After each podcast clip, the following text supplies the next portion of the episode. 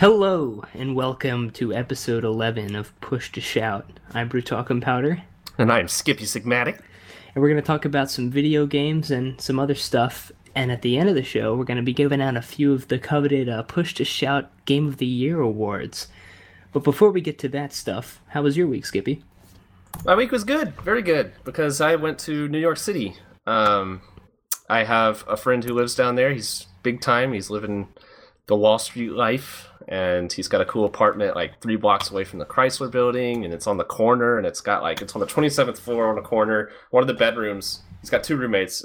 It's not his bedroom, unfortunately, but um, one of the bedrooms has like two sides of windows, just windows all the way across uh, in a corner. It, it, it looks incredible because like to your left is like the Chrysler Building, and then to your right is like the financial district all the way down. Like it's crazy. Um, That sounds awesome. Yeah, that was really cool. It was my first time in New York, uh, first time in a city that big, so that was neat. Um, I'd like to go back. It was cold, but other than that, pretty good weather.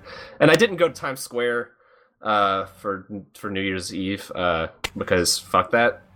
Apparently, like I, I think this is unsubstantiated rumors, but it also makes sense. Apparently, people wear diapers to the fucking New Year's celebration because it's so hard to like find a restroom and stuff. And just in case, might, might want to wear a disgusting. diaper. um. Anyway, I uh, so I did that. Uh, let's see, what did I do in New York? I went to Ground Zero. They've they've finished the memorial stuff there, and it looks really nice. It's pretty cool. It's like two big pits in the ground where the towers used to be, and like waterfalls going in, and that that's they've done a pretty good job with that. It looks pretty neat. And uh, I, there's an aircraft carrier that's been converted into a museum called the USS Intrepid. It saw it saw combat at the end of World War II, and I think it was used in the Cold War a little bit. Uh, and now it's been turned into a museum. It's got like a bunch of jets on top and stuff. That it, it was just really cool. I've never been on an aircraft carrier, um, so that was neat. Uh, there was also like a submarine, but uh, it, we didn't have enough time to tour it, unfortunately. Um, and uh, let's see, Central Park, Museum of Natural History, saw some dinosaur bones. It was a good, good trip. Um, uh, oh, and while I'm on the subject of New York, uh, my friends and I played a couple games uh, when we were in New York, just for short periods of time. Uh, mostly drunk. We played Super Smash Brothers on the Nintendo 64, which I haven't played in uh, The a brand really new long Nintendo time. 64. Yeah. Uh, so if you, I don't know if you've heard of this game, but uh, yeah, it's for Nintendo 64. You can go out and buy it now. Um, it's pretty good. Wait, But did you yeah, I- actually play the, the 64 Yeah, version? yeah. Or- okay. Yeah, we, we had a Nintendo 64 hooked up and we were playing that. Um, uh, it's actually the like we we we play six. It's kind of like a routine of ours whenever we meet up. Uh, he's my friend from high school, and we we used to play games together all the time. And I basically grew up playing games with this guy, and this is how I got into video games in the first place. It's like why Morrowind is my favorite game is because we always played together, and yeah. Uh, so we always play Nintendo 64 whenever we meet up, and um, and usually we're playing it on a what do you call it CRT television screen uh, because we're playing it like the way it's meant to be played, I guess. But this time we had we were in his apartment, so he- had like his nice big screen, uh, widescreen, digital, all that shit, and all that does is screw everything up. Like the, the aspect ratio doesn't line up right, and everything looks terrible, and uh, there's a little bit of delay to your input, and so if you if you if you want to play old games, fucking keep them on the CRT because it's not a very good experience trying to to run it on the new stuff. But yeah, that's a good game. But but a better game that we also played is Mario Tennis. Have you ever played Mario Tennis? I love Mario Tennis. That is one of my favorite games of all time. Uh, I only discovered it. Well, I discovered it several years ago, but that's relatively late. Um, but I, I, that that game is so well made. Like it's really simple, uh, but it doesn't get boring, and there's actually a lot of depth to it. Um, not a ton of depth, but like enough depth to keep you interested, and like, and and if you play it enough, you actually get better at it. It's not just this skillless bullshit, hit the ball back and forth kind of thing. Um, really satisfying game. Uh, really good like sound design and everything. Like hitting the ball makes like a really nice sound, and that that's a fucking good game. So uh, check it out. Buy it on your uh, N- N64 system. Uh, let's see. In other video, oh yeah, last thing related to the New York trip. Uh, I mentioned it last podcast that I downloaded Desert Golfing for my phone. Uh, that game. So hold on, let me pull it up real quick. Uh, it's an addicting game because it's so simple and really you can play it like really quickly. Like I was playing it before we started the podcast, just because why not?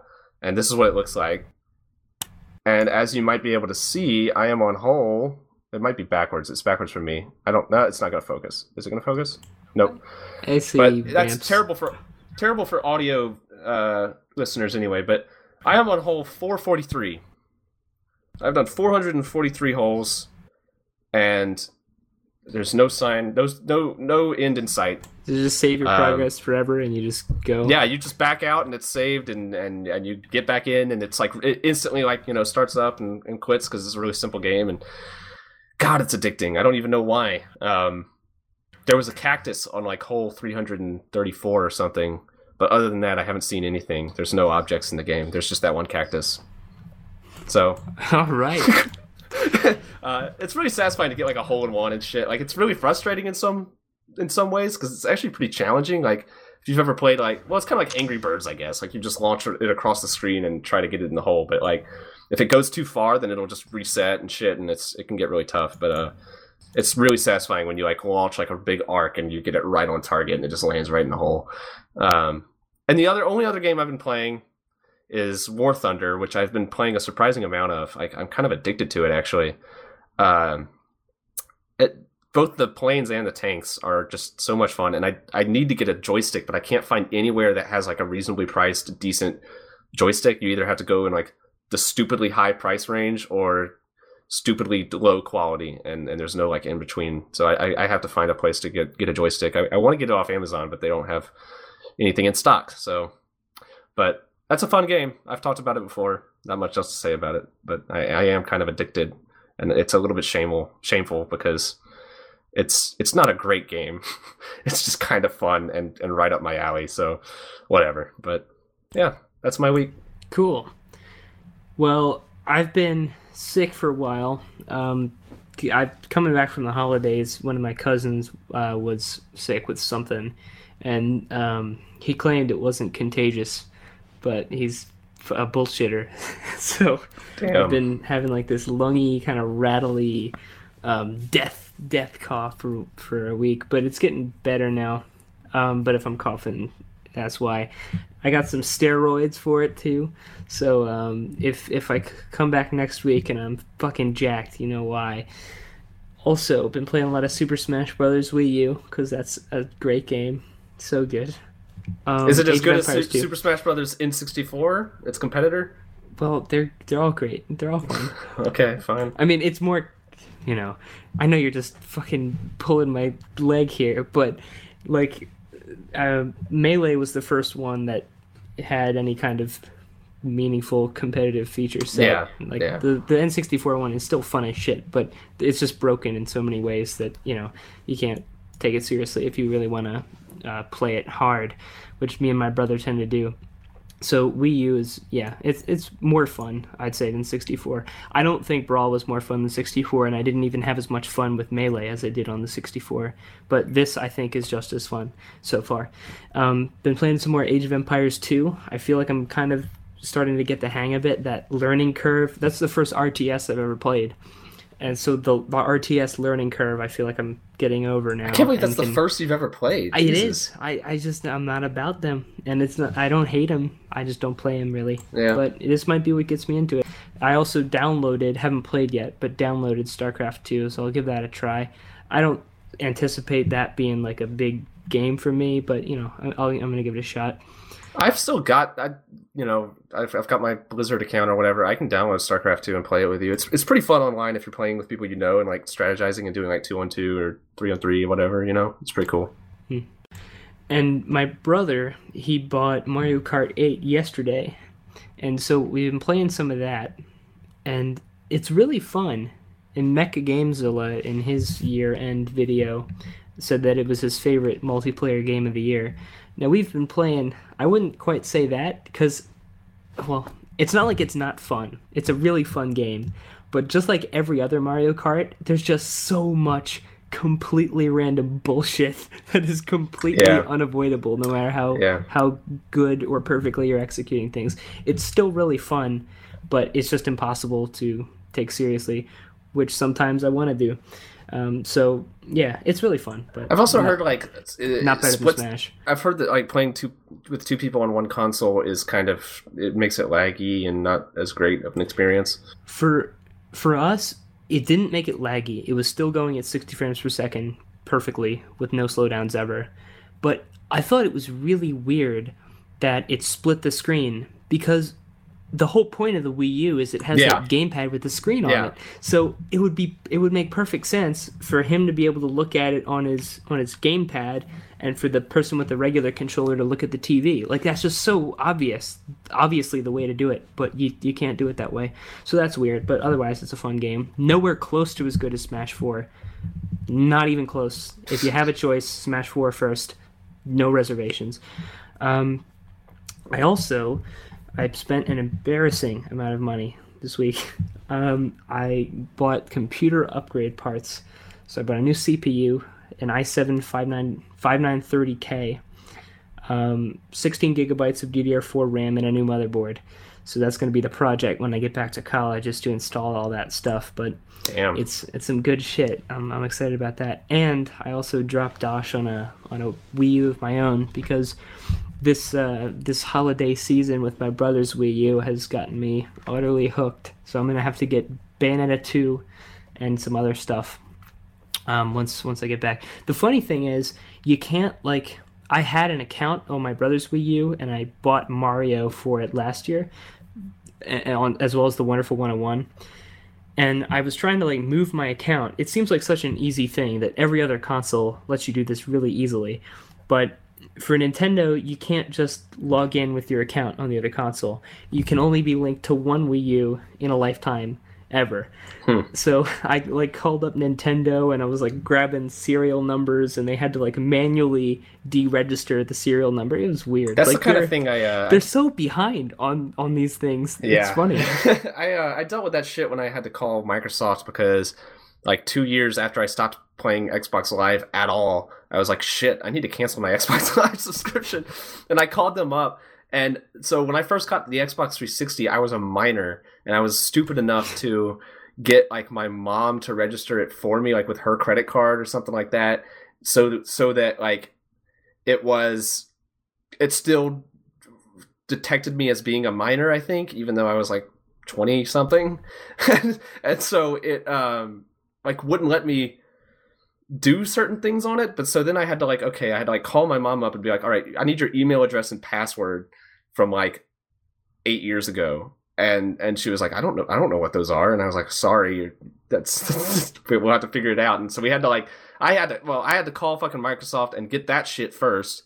And then even once I had that shit, I had to deal with their shitty website that's I don't know if you've ever had to like navigate the depths of the Microsoft support website, but it is the worst experience of my entire life. Made me want to kill myself. And I finally got through it by calling them up and having them do it on their end. They couldn't tell me how to do it on my end. Like I they were just like I don't know why that's happening. Like I was getting stuck in like a loop like trying to do it and like it was just sending me to the same pages over and over and on the, the support lady at the other end was just like I'll just have to do this for you and I just had to sit on the phone as she like manually deleted my account and that was just not even deleted the account that was just to unsubscribe from Xbox Live I just had to go through this insane process just to stop paying them my fucking money it was really bad Now, the, it wasn't like that for with Nintendo. Like they were super eager to help me. They're like, "Oh yeah, we can totally do that. Let's here. What's the number?" It, they were so helpful, and it was really easy. But it's just surprising that you can't just move your account over.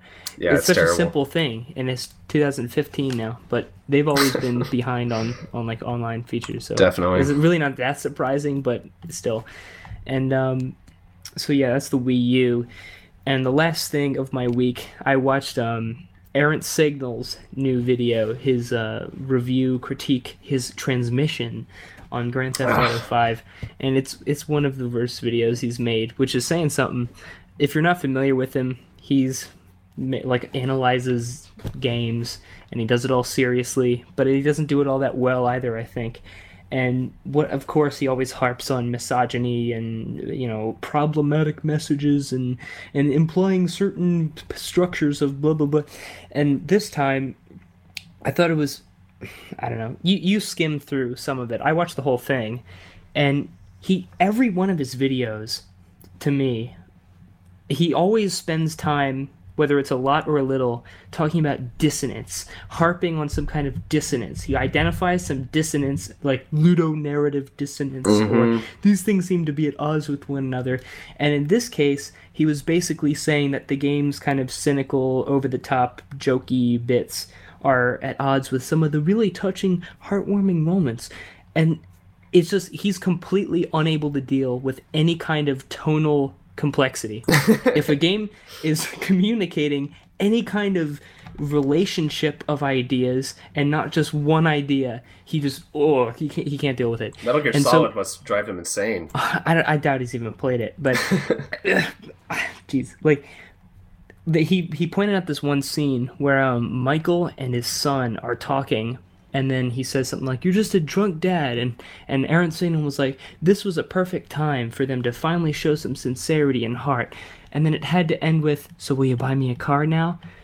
But like grand theft auto 5 does something really cool which is i don't know there's there's a tension that exists in the real world between sincerity and cynicism. Yeah. both have a place in reality. And you know the son he loves his father. He also loves nice cars. Like people use one another that they love because you know they. It's it's an idea that isn't necessarily at odds with itself. Yeah, it's, it's like it's it like he's never me. it's like he's never um I saw that part. Like I skimmed I would say I probably saw 50% of the video. I, I, was skimming through it but I was I was staying on like a lot of the points that he was making and um that part I saw and I was thinking like has he never watched just any kind of comedy TV show or movie where heartwarming things happen but then end with a punchline. Like it happens all the fucking time. It's not anything to frown upon in my opinion, like especially if it's done well. And I mean, Grand Theft Auto 5 isn't I mean, it's it's it's well written, but it isn't fantastic. Like the satire is is mm. obvious and not not not anything groundbreaking or or, or or, but it's not trying to be either. It's just trying to be decent. You know, it's trying to have a good plot and and funny moments and it it succeeds at that 100% like it's it was I, I was very entertained by grand theft auto 5 story especially michael's story which a lot of people had problems with but i thought that it was the most entertaining story to me even though it was kind of like the sopranos. The most but, the most frustrating part of the critique to me was the torture scene because obviously he talked about he misidentified satire of of media portrayals of women as being an actual negative portrayal of women, which of course he's going to do because he's looking for that. I didn't I didn't so much mind that, but when he was talking about the torture scene, he was saying that the scene itself was good because it, it was a social commentary on torture. Okay. But then he said that the scene was undermined by Trevor waxing poetic about it in the car and explaining his position on it. He thought that that was just a blunt explanation of the subtext of the previous scene. But what he missed completely is that it was making fun of people like him, people who are going to look at a scene like that and then try to moralize all the little details and make it into this hyper complex social commentary about things. Like the one part that was targeted specifically at him went way over his head. That was hilarious to me. Like if if there's any GTA targets all kinds of people and it, it kind of glosses over lots of different social topics and satirizes a lot. But more than anything, probably the purest target of GTA satire is the cultural moralizer, the one who, yeah. you know, picks through life with a fine tooth comb for any kind of impropriety or because impure that's, expressions that's, of meaning and ideas. they're having to deal with in real life. Mm-hmm. Like those writers yeah. are dealing with that 100% of the time and and and of course they're going to write about that but but of course those people are the last people to realize that they're the ones being made fun of. I thought it was great. I, th- I thought that moment was so good because it was that, exactly directed at him and he couldn't tell. That didn't piss me off though as much as the as much as the misogyny part because like first of all he's nowhere near the first person to look at the satirical like he's showing these commercials in his review that are like um, very obviously making fun of the obsession with you know big titties and beer of the American like commercials and stuff like that, and it's it's it's exaggerating that ten times just to get a point across. Obviously, like it's clearly not trying to objectify women. It's it's it's it's satirizing the objectification of women. Um, but he showed it as if it was the objectification of women rather than any kind of satire, um, any kind of self-aware critique. But what And- he's saying is that it's not really satire because it's lazy satire. It- it- I- yeah, that's just not an argument, though. Yeah, it Yeah. is lazy satire. I agree. I don't think it's very well written. It didn't make me laugh very hard because it was it was lazy. But it that doesn't make it misogynistic. It just makes Right. it lazy. Um, but then, but that didn't even piss me off because okay, I've already seen the game reviewers that have done that, and it's been annoying. But whatever. Of course, they're going to do that, like you said. But then he goes on and says, it's not like in Grand Theft Auto 4 where when you were doing the dating stuff, which it wasn't great, but at least they tried. Grand Theft Auto 4's dating shit was awful, not only from a gameplay perspective, but if anything objectifies women, that was it because you're basically just dating them until you can have sex with them. Like that was the Mhm. objective. What the fuck are you saying? Like And and they were they were markers on a map and you could use them and interact with them whenever you wanted and then ignore Yeah. them whenever you wanted. you could just It hang was- up on them and it was pretty much consequence Yep. free and just yeah, eh, fuck And what he Fuck that said guy. was what he said was it wasn't perfect, but Yeah. at least it you know it wasn't just not perfect, it was miserable to Yeah, it play. was terrible. so bad and it makes you do it like once or twice. It Yeah. sucked. It was so And bad. you know, I, I'm not familiar with his other work. I don't hate the guy, but I I vaguely know of his opinions, and I was watching that. Basically, the whole reason I was skimming through it was to like look at these specific points and say like, oh, I wonder what he has to say about that, and it was exactly what I fucking expected him to say, and and maybe a little worse. I'm subscribed to him and I've seen every video he's ever made and I don't like basically any of them. I, I, Well, I stay subscribed subscribed. I stay subscribed to get pissed off for one because I enjoy that, and two, um, he he and um, some other critics, I like Grant Vochtel is one.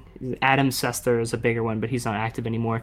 They kind of represent this new guard of uh, highfalutin English 101 games criticism that just irritates me to no end.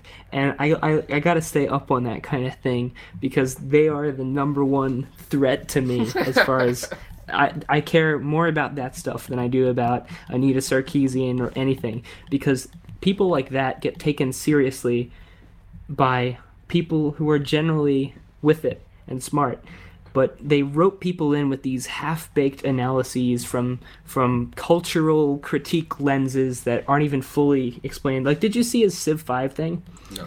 where he said like the barbarians represent like cultural imperialism because you know all they do Oh, sake. and he's uh, you know i know that they weren't intended this way. They were just meant to be an early game threat. But it winds up suggesting that some ways of living aren't as good as other ways. And okay. So congrats for putting your finger on that pal. Great detective work. Now explain to me how living without roads modern medicine science art education um, civil freedom anything now you have to explain why that why the suggestion that that's less desirable is problematic because he used the words problematic. What he does is he puts his finger on something that that already is problematic from his point of view and then he calls it problematic and then because people were already roped in by that identification process that most other people don't do then they're just with him and they accept the argument that it's problematic and he doesn't even have to complete the thought I don't know. Yeah. He irritates Yeah, me a lot. I first of all about the fucking barbarians. They are like they've gone down in history as destroying everything that culture has tried to improve and and and they've systematically gone about and tried to burn it all down so fuck that guy for like saying that we are being i, I guess uh, being i don't want to say racist but prejudiced against barbarians fuck's sake anyway um yeah, so that's that's yeah, my that- week. I guess. that's annoying. I guess maybe I'll have to look at his videos and get and get angry for uh for entertainment. Oh, you'll enjoy it. You'll enjoy it. But at least at least people like him aren't going like on CNN. You know? Yeah, he doesn't. I guess, but as far as talking about video games go, he's taken seriously by circles that I run in generally, which is irritating because obviously I don't care what grandma thinks about video games. If grandma sees Anita Sarkeesian on TV, I don't. I'm you know that sucks. But I, am not so concerned about it. Oh well. Yeah, yeah. I could talk. I could talk about this guy all day. I hate him so much. He gives me energy. I'm going to take over your hosting job temporarily and segue into yeah, someone yeah. that I could talk about all day, uh, who similarly is taken seriously even though he shouldn't. Uh, and his name is Game Over Greggy, and he is, or he used to work as of today at IGN. Um, as a games reviewer and general. Actually, I think he was kind of not laid off, but moved away from the from from reviewing games, and he was moved to just be like a, a host of various uh, a podcast and like a, a, a various video uh, series and whatnot. Um, and he he and three other people from IGN came out with an announcement today that said we quit IGN uh, and we're starting something called uh, let's see. Kind of funny is what it's called, and uh, well, kind of funny games, and and it's a YouTube channel, and it's him and these three other guys. It's it's Greg Miller. That's Game Over Greggy. Colin Moriarty, who you will talk about soon, because um, you're familiar with him. Oh yeah. Uh, Nick Nick Scarpino and Tim Gettys. I don't know who those two are, but they've started this YouTube channel, which is great, fine. They've they've quit IGN to do this. Um, I started reading about it. First of all, because game Game Over Greggy, Greg Miller, that that sparked something in my head. Like, I remember that name from somewhere. IGN. I I feel like I saw something about this recently, and I I Google Greg Miller IGN, and what do I find? Um, a review that he made from. Let's see. I think it was back in 2011, early 2011, maybe late 2010. Uh, he reviewed Dead Space 2.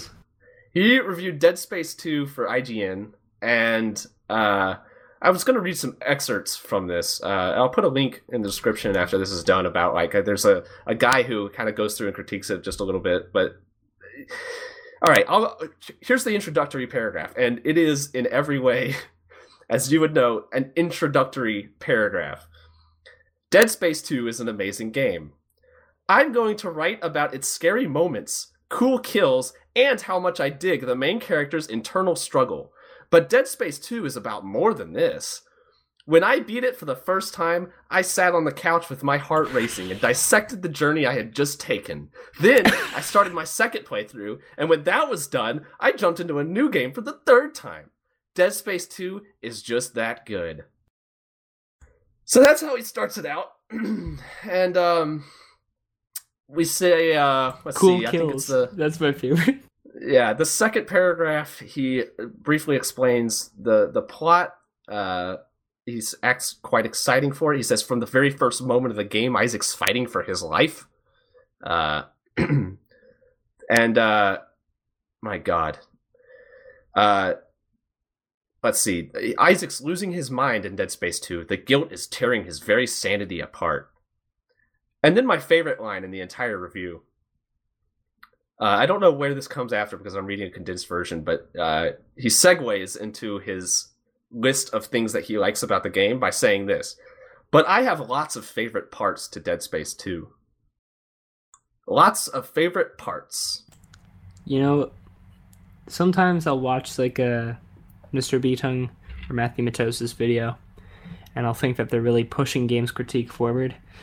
And then I read this, and this guy deserves a medal because this is beautiful. This is a masterpiece. It's, it's great. I, I, lots of favorite parts to thank Dead you, Space Thank 2. you, IGN, for bringing us such good. Uh, this guy, I looked it up because I was honestly concerned whether this was true. He graduated journalism school at a relatively respectable journalism school, um, with a degree in journalism, and got hired by IGN to write this shit. Uh, Jesus Christ. Uh, so you need to re- you need to read the whole review because it's it's entertaining it's in a terrible way. That you can read yeah, it it's like it's not minutes. a long review. It is something that he looks like he probably wrote up in about thirty minutes before work, and um, my God, it's it's it's bad. Dead Space 2 single player is so good, you shouldn't question picking this game up. Uh, it's also just needlessly overt with its praise of the game, as if like it reads like the thing that you read on the back of the box. Um, awful. It, it felt like it was written to be on the back of the box. Like it hit. yeah, the, yeah. the well, that's something that this guy points out is that like it looks like he's trying to get the the blurbs on the back of the box, but um, it, it gets worse because the, the review ends and everyone goes crazy in the comments saying this is fucking terrible. Look how terrible this review is, and um, oh my god.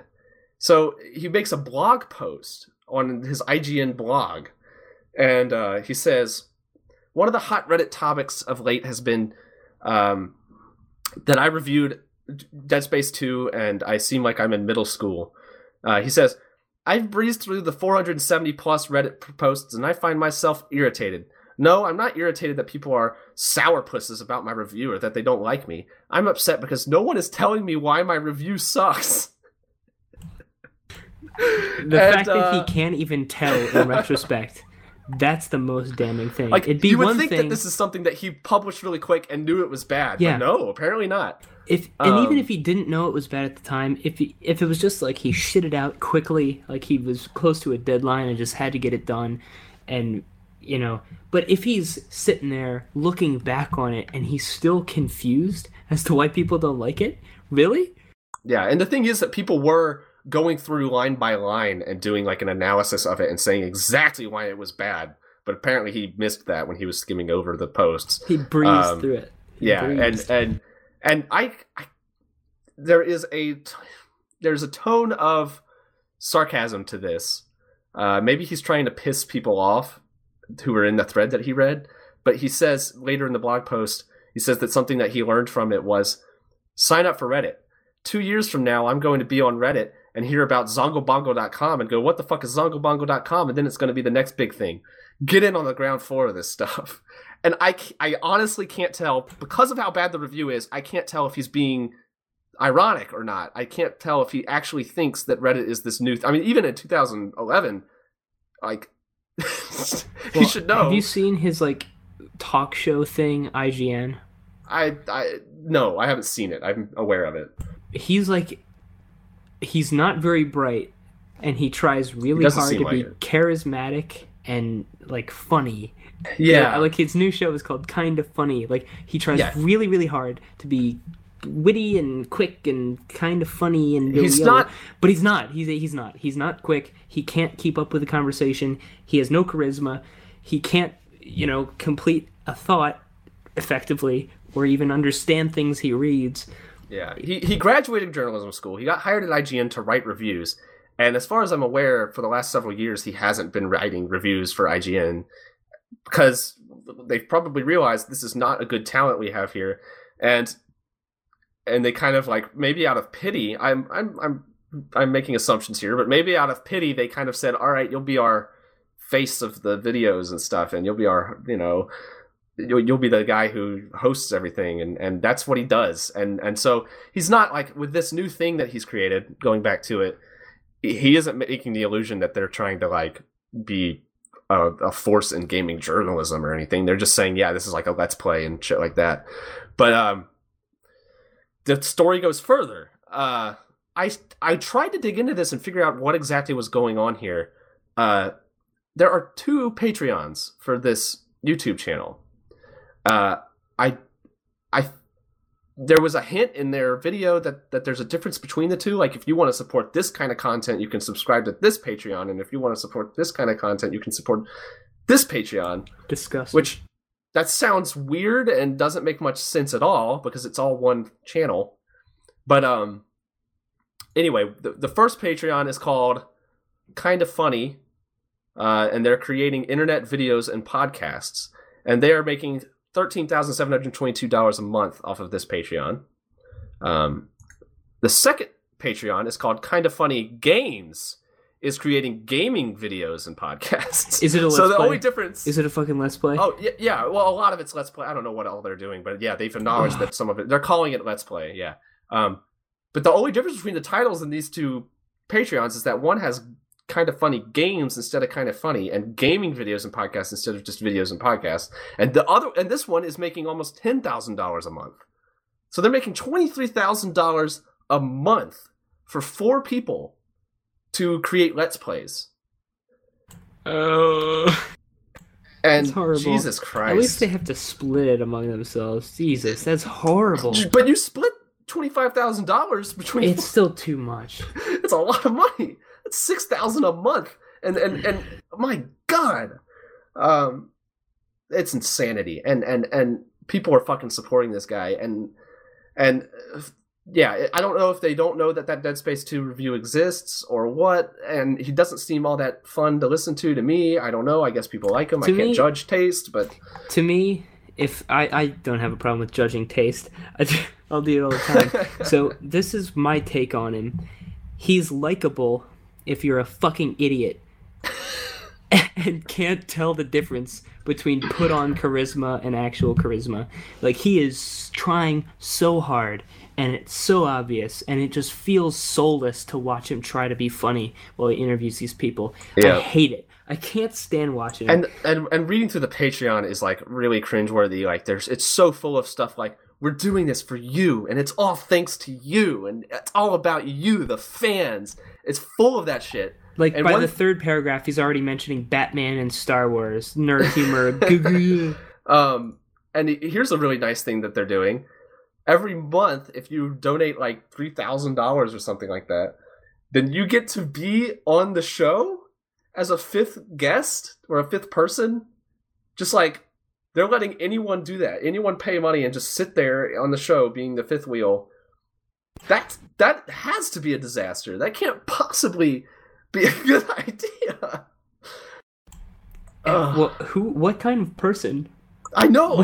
Is that the kind of person you want to be on camera well, with you? okay. If somebody's if somebody's willing to pay two thousand, able and willing to pay two thousand Three- thousand 3,000, dollars, I think. Three Oh, well, thousand it's is a shout out. Three thousand is Okay, a yeah. month of shout outs. It's basically just a, a regular sponsorship, and um, but two thousand dollars lets you be a guest on the Game Over Greggy show. But if you have two thousand dollars to spend on this stupid shit, you probably earned it somehow and have a lot sitting around. So you're probably at least competent enough to talk to other people. Yeah. Hopefully, Yeah. Um, I guess that's their hope because like that is just setting yourself up for disaster. Like, like what if we announced right now like someone from the chat can be a guest on our show uh, next episode? It's like we have no idea if there'll be any chemistry between us, uh, or if they'll even say anything. Will they just sit there and be like awkward and I, I that it's it cannot be a good idea. Uh, but regardless, that's that's my opinion on Greg Miller. But his uh his his uh his cohort Colin Moriarty. So, if you don't recognize the name Colin Moriarty, you have heard of him, or at least what he what he did. If you remember Mass Effect 3 when it came out and people were justifiably upset about its terrible ending, um, Colin Moriarty was basically the guy who was defending BioWare hardcore and it's like they shouldn't have to change it. This is their art and you you gamers are entitled. Entitled gamers. This motherfucker started it. That's him. That's Colin Moriarty. So Greg Miller, Colin Moriarty, they got this new cool show that you should never watch because it's gonna be bad. Oh god, Colin Moriarty, and his his he did like this interview with Bioware, somebody from Bioware, and it was like him talking to them about. And don't you think that um you know there's this attitude of entitlement that you guys shouldn't have to? It was this. He was kissing their ass the whole time. Yeah. It was embarrassing to watch. Embarrassing, and mm, he has this smug little not like a grin, but like, you know, acting like he's, you know, I'm just, I'm just asking questions here. Yeah. Like, don't, don't you think gamers are entitled, you know? To... And we can, yeah, you can, you owe entitled gamers. You owe it to Colin Moriarty. So there, he's teaming up with one of the worst games writers of all time to make a let's play, and you should donate money to them to be unemployed. This, oh, this is depressing. I don't even care. This is more upsetting to me than like Zoe Quinn's Patreon. yeah, I, I, uh, yeah. At least they're making something. At least they have. I guess, product. but just the, the the amount of money is unbelievable. yeah. It's unreal, dude. Yeah, And I- maybe it's just because it just happened now that this seems and worse. and, but and apparently, uh, to their credit, I guess, or to their fans' discredit, they're they are famous because they've earned it at least. Like they they they haven't just like literally stumbled into this this fame where like everyone's just suddenly has their attention on them because they're a victim of something or something like that. At least at least they've tried and and gotten somewhere through what they've done, even if it isn't very good. That's the best we can say about. It. Yeah, this is this is unreal. I'm not happy. I'm not a happy camper. Yeah. Um. Let's let's move on before this becomes too depressing. Yeah. Uh, so, uh, Five Nights at Freddy's three. Five Nights at Freddy's one came out over the summer, or like like the end of the summer, August, I think, right? And then Five Nights at Freddy's two came out in the fall. It was such a short delay, and it like added one mechanic and now Five Nights at Freddy's 3 is announced. There's literally no other information yet except that it's happening officially from the developer. There's a website and everything, and he tweeted about it that people, you know, whatever. It's confirmed to be real. A third fucking game. And you might say, oh, we're talking about but Five Nights at Freddy's has all this cool lore. It's not just about jump scares. Yeah, I've seen that game theory video too. Basically, it's the the creepy pasta level writing for these games is just the the most little bits of backstory like this bad guy killed people and put them in suits. Isn't that scary? And you find some of it through little flashing things and it's basically creepy pasta writing. And yeah. that's what this is going to be too. I, yeah I, I have heard of like how people say it's nuanced because it's not the jump scares that scare you it's the fear of the jump scares but like and that that's the whole point of the jump scares is that you're constantly thinking they're going to happen and it's a really cheap way to to get your uh, to get your spooks when compared to something like PT which is an amazing horror game uh, but uh, I I've, I still haven't been able to figure out if people like that ironically or not like if the majority of the fan base is kind of like oh this is kind of a fairly shitty game that that is funny to play because it's ridiculous and the things make funny faces when they they pop out at you. Like I know a lot of Let's players played it and it seemed like they were kind of ironic, being ironic about liking it. But then I started reading more and more about it, and people were like, "Oh yeah, it's really scary." And I, it's not. I've, I've played it. It's it's just jump scares. But the reason that people don't hate on it as much as they should is because of the lore.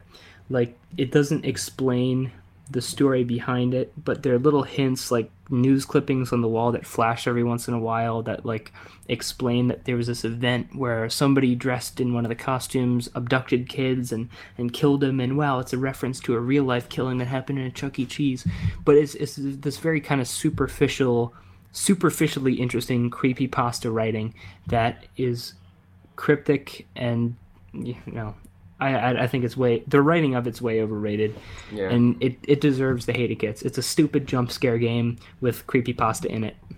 Yeah, well, whatever. and now there's going to be a third one in less than a year after after the first one came out. Well, you, you don't want people to forget about your game before you come out with the sequel, so.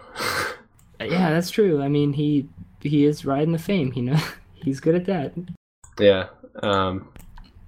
Whatever. Fucking buy it if you want. Or you know, have some dignity. It's like it's like if they announced a goat simulator too. Just just uh, move on. I would not be surprised at all. Or it would be like squirrel simulator or something like that. But uh God, goat simulator. People's praise of that game pisses me off. I don't mind that the game exists. It's the fact that people think it's fantastic in some way. Like it was a funny concept that was drawn on about I don't know, like eh, past the first five minutes of gameplay, there's no point in playing that game or it existing. Like it's the same joke, just mm-hmm. drawn out really long, and I, I, I don't like like bad simulator games with weird physics is funny because it's not intentional. So when you make it intentional, it to me is completely no longer funny. But fuck it, whatever. That doesn't matter. Um, uh, another thing happening this week is uh, awesome games done quick. AGDQ, which is a I think it's biannual. Um, it's a uh, week long streaming event where where uh, speedrunners all come together at this hotel or something, and they they play these games. They try to speedrun these games live, and uh, it's it's just pretty neat. Like they've got this whole schedule laid out where like it's pretty much constant speedrunning, and and um, I, I, they're doing it for cancer, uh, some kind of cancer uh, society that like specifically tries to uh, raise awareness for preventable forms of cancer. But so yeah, good calls. I think they change up the calls every like six months. Like every time they do an event, they have a different thing that you're donating to. So uh, it's a really cool thing, and like it's fun to just tune in. Like when you have nothing to do and you want something on, like you can just turn this on and there's something going on because it's a Yeah. fucking 24 hour stream. and it's So like that- that's fun. exactly what I wish streaming was all the time. Like Yeah. because most of the time streams are just I, I was about to say interesting you got cool wacky people streaming wacky stuff or you know just being girls or whatever people do on streams and it's just like you'd think that one of the most common uses for streams would be watching super high level gameplay of whatever game you want to watch.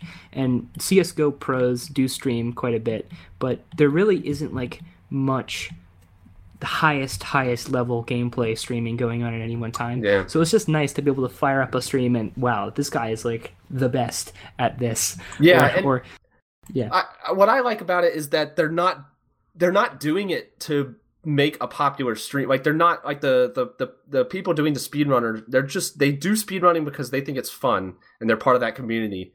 But like on the stream itself, they're not trying to be like a personality or anything. They're not trying to be funny. Usually, there, there's a there's an infamous case of someone trying to be funny during it, and uh, yeah. But uh, it- for the most part, it's like just a couple of guys kind of shooting the shit a little bit and just doing something that they're really good at and acting like it's no big deal and just talking about it as they do it as if two normal people are just talking in a room without a camera on them and I, I really like that about it like they just they, they treat it like it's nothing and it's it's it's relaxing to watch because of how casual it is and, and how casual they are about being really fucking good at these games and it's it's also really interesting when they're actually talking about the games that they're playing um, when they're like talking about like the strategies they're using or the the glitches, like how the glitches work and stuff. Like there there was a Banjo Kazooie one that I tuned into where uh, they had a guy who wasn't playing but clearly knew like was clearly one of the speedrunner like a speedrunner who just wasn't playing at the time.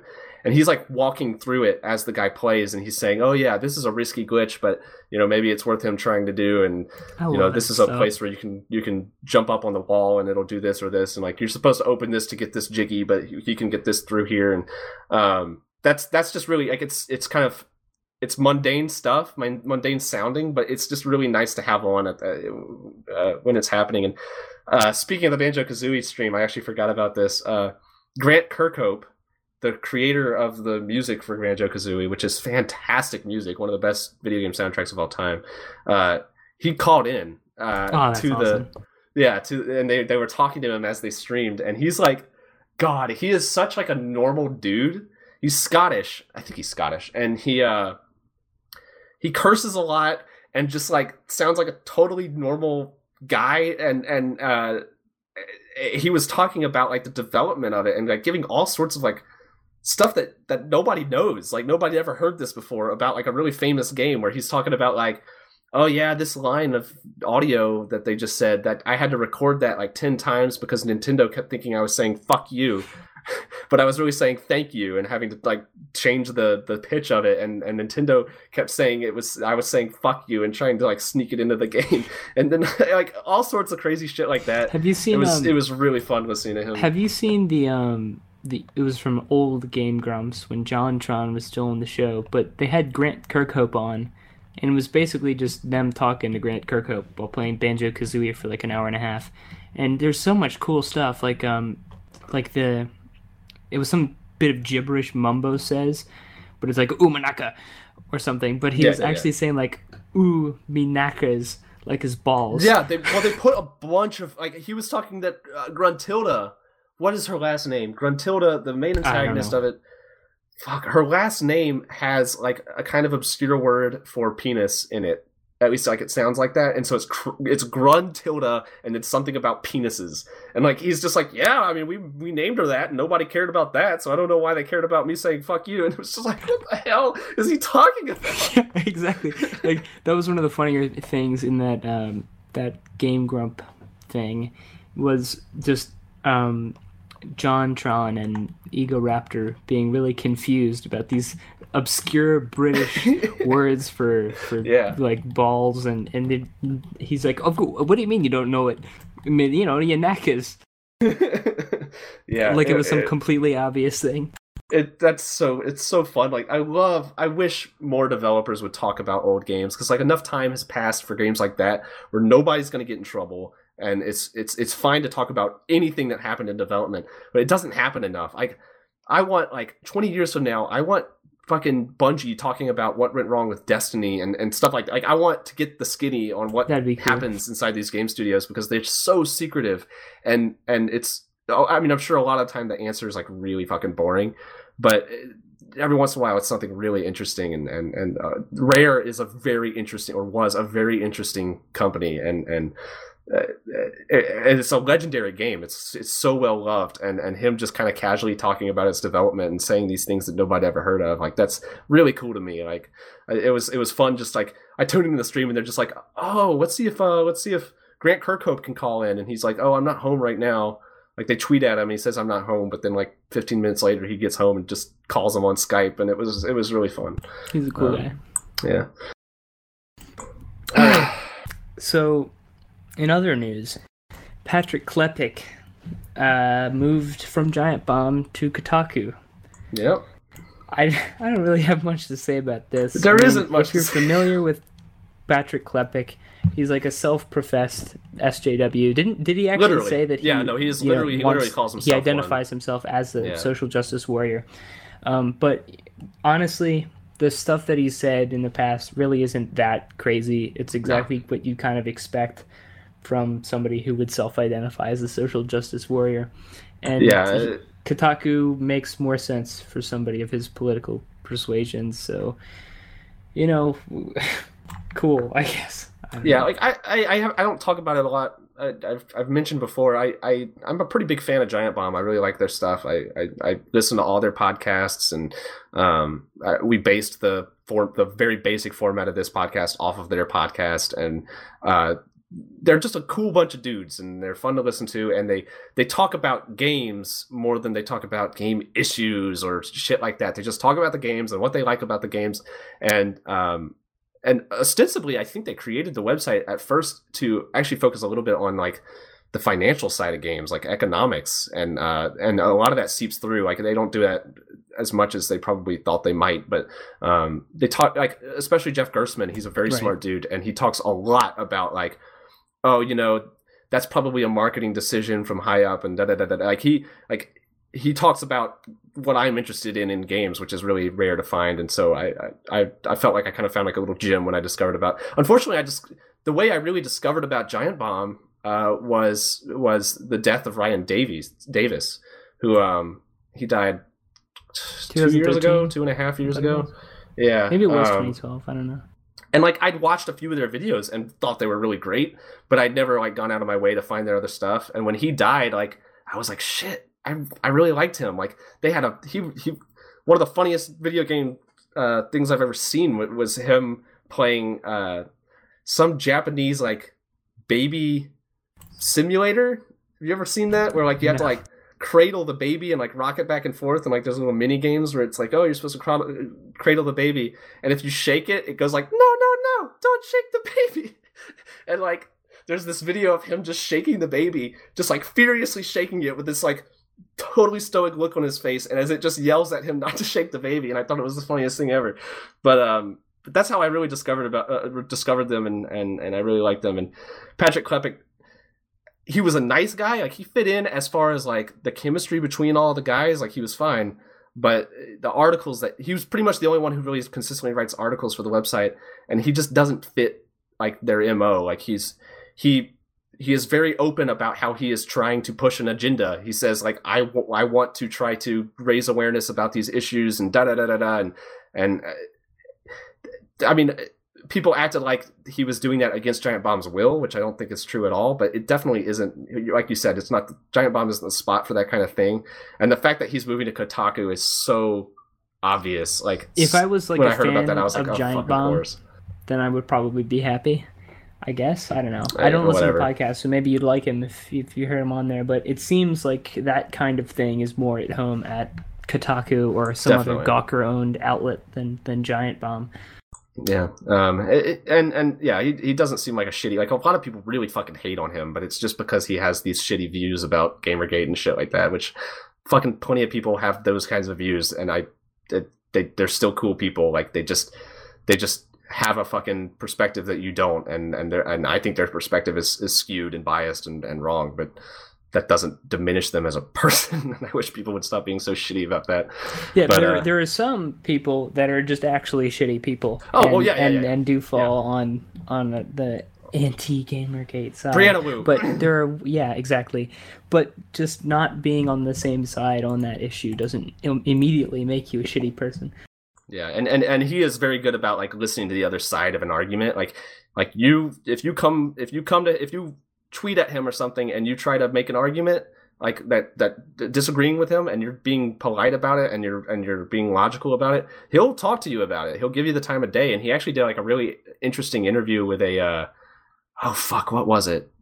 He did an interesting interview with like um I think it was a hacker or a no, it was a it was a troll. It was like a self-proclaimed troll who just went on people's Twitter accounts and just fucking said mean things to him. And he did an interview with him, which was actually kind of interesting. But like, good for him for doing stuff interesting with that instead of just saying it's bad that people troll people on the internet.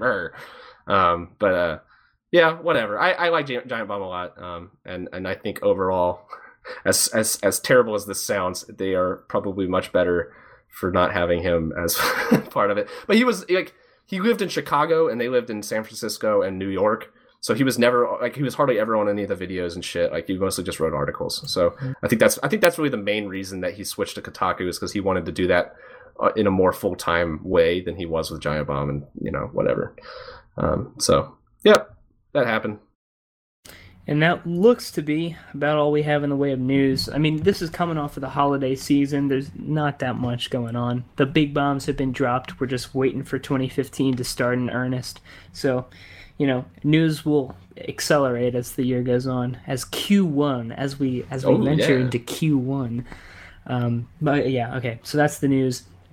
And we have this idea, which is to do this a little game awards of our own because that seems to be what everybody's doing these days. That's what the game the, the, game developers they they emailed us, you know, um, Activision and Ubisoft these these these publishers emailed us and said, "Listen, our cases, our game cases don't have enough quotable quotes and and and seals of approval on them and we need you guys to to get to give your give us your approval and and and and give us something to put on our game cases. We've got so, we've got a quote from GameSpot and IGN, but we really want something from Brutal Cum Powder. If we can put that on our box, that'd be great. Anyway, so yeah, we've we've been thinking about our some of our superlatives. If you haven't seen our uh, year in review videos, you should probably watch them because they're good. They and we good. had a lot of fun making them, and you'll probably like them. But if you're watching this, you've probably already seen them. But in case you haven't, watch them. Um, and we, we probably talked about some of this, but we haven't talked about some of it either. So the first thing we have listed here, and Jesus Christ, if everybody on the planet Earth doesn't already know my answer to this, but uh, I'll let you start. Biggest buyer's remorse. Yeah, I, I didn't have to think about this one very long, but only because I didn't buy the game that you're going to say. Um, and I never would have bought the game that you're going to say. I my biggest buyer's remorse isn't necessarily a bad game. It's just one that I regretted buying for full price, which is uh, Middle Earth: Shadow of Mordor, which um, I, I paid full price for it because it just looked. I watched your stream of it where you were having a lot of fun because you were like we've talked about it before that moment where like more and more bosses kept showing up and you were actually in trouble and you were having to like run away and shit i was like holy shit this game is actually really fucking awesome and i buy it and like yeah there's awesome moments like that but I played eight hours and I haven't played it since because it's just like it, it, you it turns in, into nothing. You dropped in on the singular best moment I've had yeah, in that game. Exactly. I literally like that's when I started the stream is like when that was happening and then I stopped watching like after that happened and like that was my impression of that game and so I thought it was going to be the coolest thing ever and yeah. Yeah, and like we talked about this before and you mentioned it in your video, but what one it has a really wonky difficulty curve. It starts out challenging. You're not able to kill multiple orc captains at once. It's a it's a big effort. They can lay you out easy, but as it goes on, the game doesn't get more challenging. It gets substantially easier, exponentially so as you get new power ups and stuff. Like once you start getting the ability to dominate orcs, and Yeah. there are different skills that let you do it like immediately in combat, and then you can do it two in a row after a five hit combo, which is really easy to rack up. And then eventually, the entire game is just trivial, and you know it just it doesn't. Yeah, If it was harder in the end, maybe I'd still be playing it now. If I there was any kind of end game. I hate to harp on this, but I feel so strongly about it, and I feel like it, it, it it's it's emblematic of like the rest of the industry of, of most games coming out today. Um, Lord of the Rings is definitely about having a power fantasy, and like it is the ultimate power fantasy video game. It gives you power, and like you feel like a badass when you're doing badass things. But that only is ever going to last so long when that when the power that you're given is so powerful that you can't be defeated. Um, the the badass moments in that game come early on when you've been killed by someone, maybe multiple times, and you finally defeat them in like a really badass way, and you feel cool about it. But without those defeats, it's just nothing. It's Mhm. just and so and so as you get better and better at the game, and the game gets easier and easier at the same time, because not only does it give you these better powers, but you start to learn like the little tricks which make it just super easy to to to play. Um, you stop getting in these situations where you feel like you can actually die, where you feel like you're having to take a risk, and the only way you're going to feel like a badass is if you're having to overcome odds. Like Right. what what movie have you ever seen where the main character does something badass and isn't overcoming uh, substantial odds? Like it's it's always it's always him coming through against all odds, not not not because he's fucking god. And and Right. so it, games need to games need to be more difficult in general. I think like AAA games need to to try a little harder to actually pose a challenge. But but like Dark Souls, that feeling of defeating a boss, that badass feeling of, of, of finally conquering a boss in Dark Souls would never come. It didn't come in Dark Souls 2 hardly ever for me because that game was so easy to me. Like I just had a really easy time with it and, and that that I my enjoyment of the game suffered substantially because of that. like, Um, like the the most basic simple difficulty curve. The laziest one possible is just a linear start easy get hard. Cooler games that are you know more with it can do a kind of exponential thing where it really tests your mettle by the end of it. And then i don't know this isn't even logarithmic. It doesn't even like slow down in the difficulty. It just gets so easy by the end that it's not even worth playing you can just breeze through it basically close your eyes i think there was a video of somebody just not looking at the screen or turning the screen off and hitting buttons and winning Yeah, by the end because they had yeah. certain abilities that let them yeah They they, it they, just- they were fighting a huge group of orcs and they just tapped spacebar until they were all dead. It, yeah, that game had so much potential to be really good Yeah. though. If they I- gave it like two more months, two more months of development. I'm I'm glad I'm glad the game exists because I think that that uh, Nemesis system has a lot of like it's a really good idea in concept that could be used in a lot of different ways by other game developers that are actually good at making their own game rather than just Batman and Assassin's Creed combined in one, um, which is literally all that game is if you strip out the Nemesis system. It is literally Batman and Assassin's Creed. That's it. There's nothing else original about that fucking game. Um, uh, so goddamn, I, I I I want a developer to do something cool with that system. Maybe even them. Maybe they'll come out with a sequel or a spiritual successor that actually has some interesting mechanics. But honestly, I doubt it because this. My problem is this. This game has been so well received. Like I talk about being a fan of Giant Bomb, but I disagree with their views on games all the time because they put this on the top of their game of the year list. Mostly because there wasn't any competition whatsoever, but That's not even true they, though. They just didn't even play good games. they, they, they, yeah, they, they didn't give some games a chance, and and and, but basically, like the way they do their game of the year list is like they kind of come to a consensus on things, and with a lot of the games that are really well loved, uh, half of them hated them or never played them, and so like Shadow of Mordor was the only one that they'd all played and had a positive experience with, so that's why it was on the top of the list, and I, I, I hated that because I don't think it deserves I pretty think much people any are of the too afraid to give exclusives game of the year because, like, Bayonetta Nintendo 2 knocked won. shit out of the park. Yeah. Any one of three different Wii U games could have won game of the year. I don't know.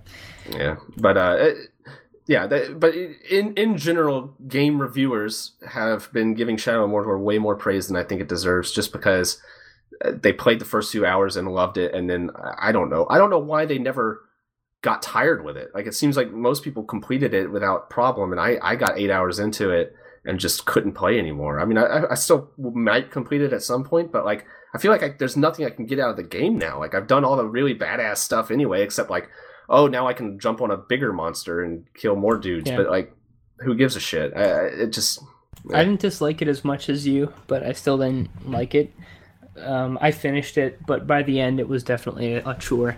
But thankfully for me, at least, that part didn't last too long. By the time I felt like I was done having fun, it was over, or or just about. It didn't I feel that much for me. I was trying to do a lot of the side quests, and I was I Oh, was didn't trying to like clear out the captains and everything. Like I was trying to like be a completionist about it, and and maybe that's part of why. Yeah, it yo if if by that time, if you sink that much time into the game, you're just an invincible god by the time Yeah. you're doing story Yeah. missions.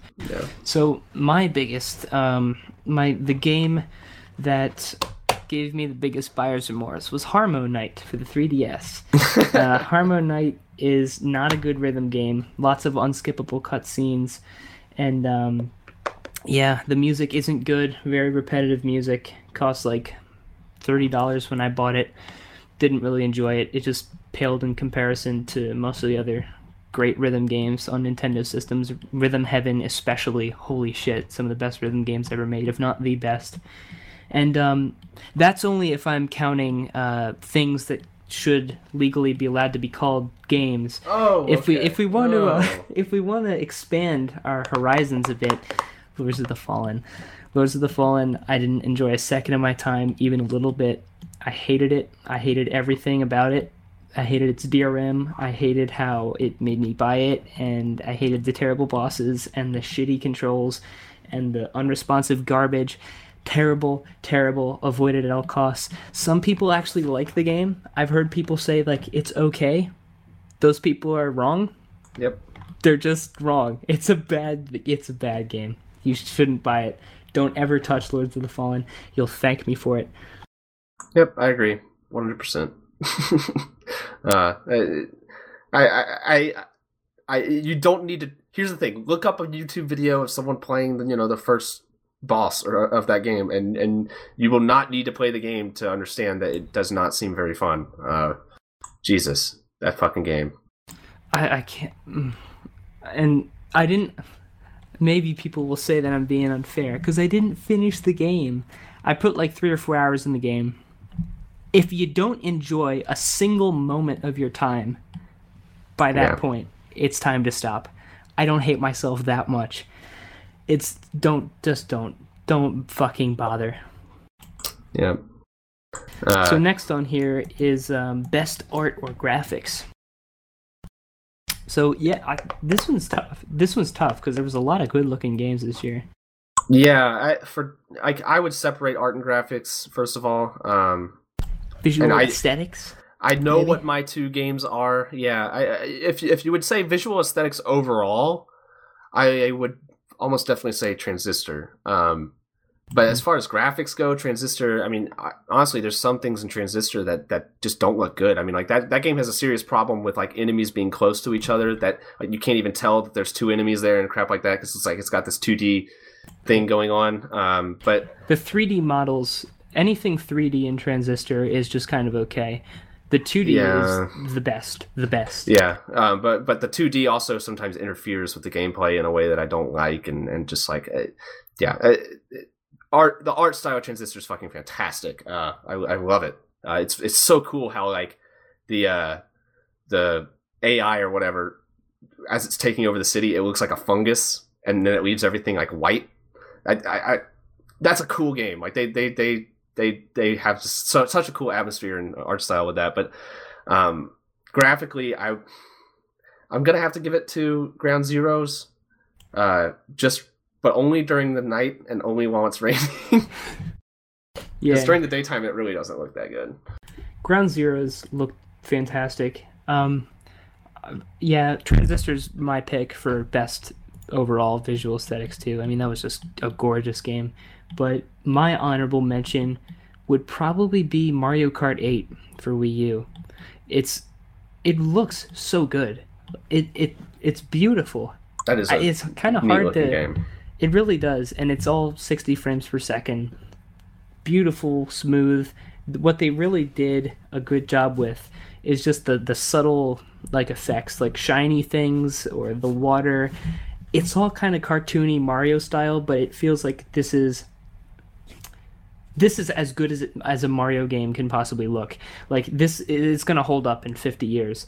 I, I can't say that about Ground Zeroes. Like Ground Zeroes is incredibly realistic, if not the most realistic looking game of its time so far at during the night.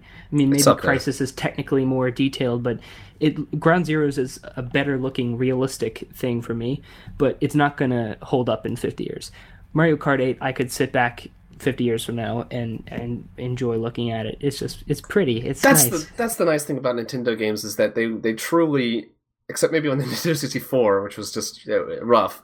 They they truly never uh, age. Like even like GameCube games like Mario Sunshine and stuff. Like going back and playing those, like it looks fine because they they simplify the art style exactly where it needs to be for the hardware that they're working with, and and they're doing that with the Wii U too for for the most part. Like like look at Bayonetta 2 and that's a game where they were trying to make a game that didn't work on the system that they were working it for. Like it, that game to me the a lot in a lot of areas looks really ugly. I mean, it's got a cool art style and stuff, but like for the scale that they were working with and all that stuff, like it just doesn't work on the Wii U as well as it could on like a PC or something. Uh, but you look at a Mario game, uh, if you look at Smash Brothers and and, and, and, and and Mario Kart, they simplify the art style to a point where it doesn't matter what the hardware is; it just looks good. It's simple and it's it's. I, I, I do love that. And I think in a lot of ways, Nintendo games are timeless. But even something like Sunshine, I can still, if I look at it, I can say, uh, it, it looks good. I don't have a problem with it by any means, but it's still not like the best it could possibly be. If I look at an up, is it upscaled or downscaled? I don't know what it is. If you emulate Galaxy, Super Mario Galaxy for the Wii, if you emulate it at HD resolutions, yeah. that looks about as good as you could possibly ever expect it to. And the Wii U is even more that because you're not even trying to emulate. Like the with the Mario art style, the general like simple colors, simple models, you know, round things, not too many detailed polygons. This is as good as Mario's going to look. The only thing visually that could be improved is aliasing. Yeah. It, it, it it's not even that big of a deal. And I mean, they could add detail, like they could add more objects on the screen and crap like that. But like in the end, it, it, with that art style, you're you're you're fine where you are. Like there's no need to to to do anything more with it. Um, it, they could probably they could probably make things in the distance look a little better, but they from what I've seen, they look fine. And yeah, uh, yeah, and I also think um, this is going to sound crazy. I think Call of Duty Advanced Warfare deserves an honorable mention for its graphics. Uh, it looks like they finally. I don't think if they've. I don't know if they've announced or not whether it is truly a new engine, but I think it is because their engine was really old. It was like a version of Unreal like two. It was like fucking old as shit, and um, they they made Modern Warfare, Advanced Warfare actually look like a modern game, and it runs at 60 FPS and shit. So good for them, honestly. Like it, it actually looks good. Um, watching that game is is is is it's pleasing for once. Yeah, uh, because I honestly like the last several Call of Duties have been like, oh, it's so, uh, just like their engine is so gross. Uh, but yeah, good for them. So next category, best company. Do you have any uh, nominees in mind? Uh, I've got a lot in mind. Um, I I already know what you go first. Um, okay, I'll probably just agree. So honestly, for for me, it's no question Nintendo. Like they they just nobody even came close to them this year, and we're not the first people to say that either. Like who else had such a commanding lineup of fantastic games this year? Mario Kart 8, Bayonetta 2, Super Smash Bros. 4.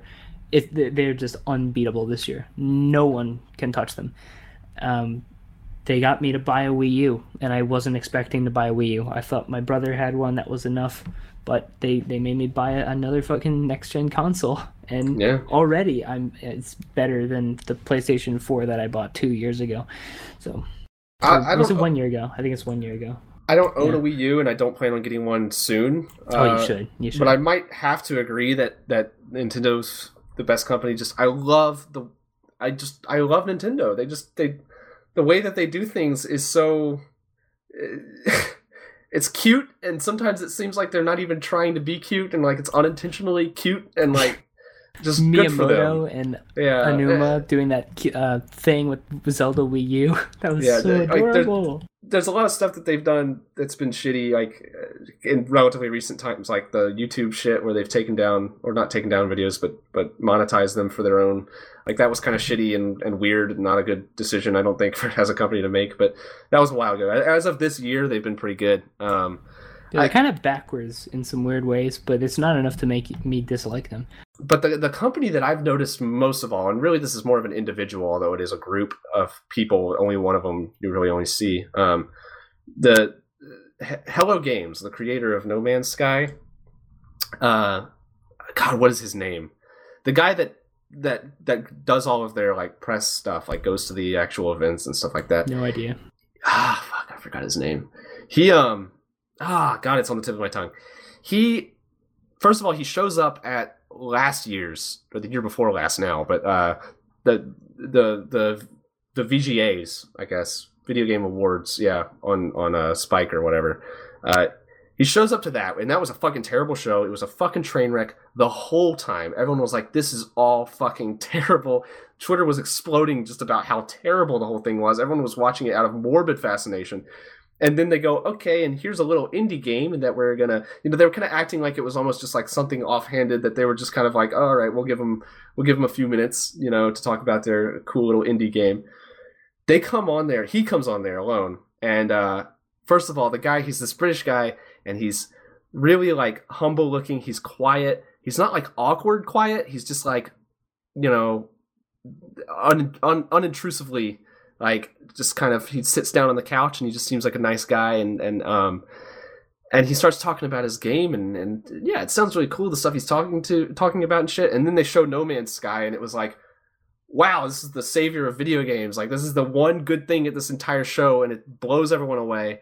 And uh he just consistently every time he comes up on stage and shit like he just seems like such a nice guy and and everyone started criticizing No Man's Sky for not having enough gameplay footage shown and shit. And I, I always just like, I can't criticize this fucking guy. He's like, he comes up on their own stage and he just seems like such a nice dude, and I can't do it. Aw. Um, I like him a lot. Sean Murray, thank you, chat. I do want to say one last thing about Nintendo, just because it happened today.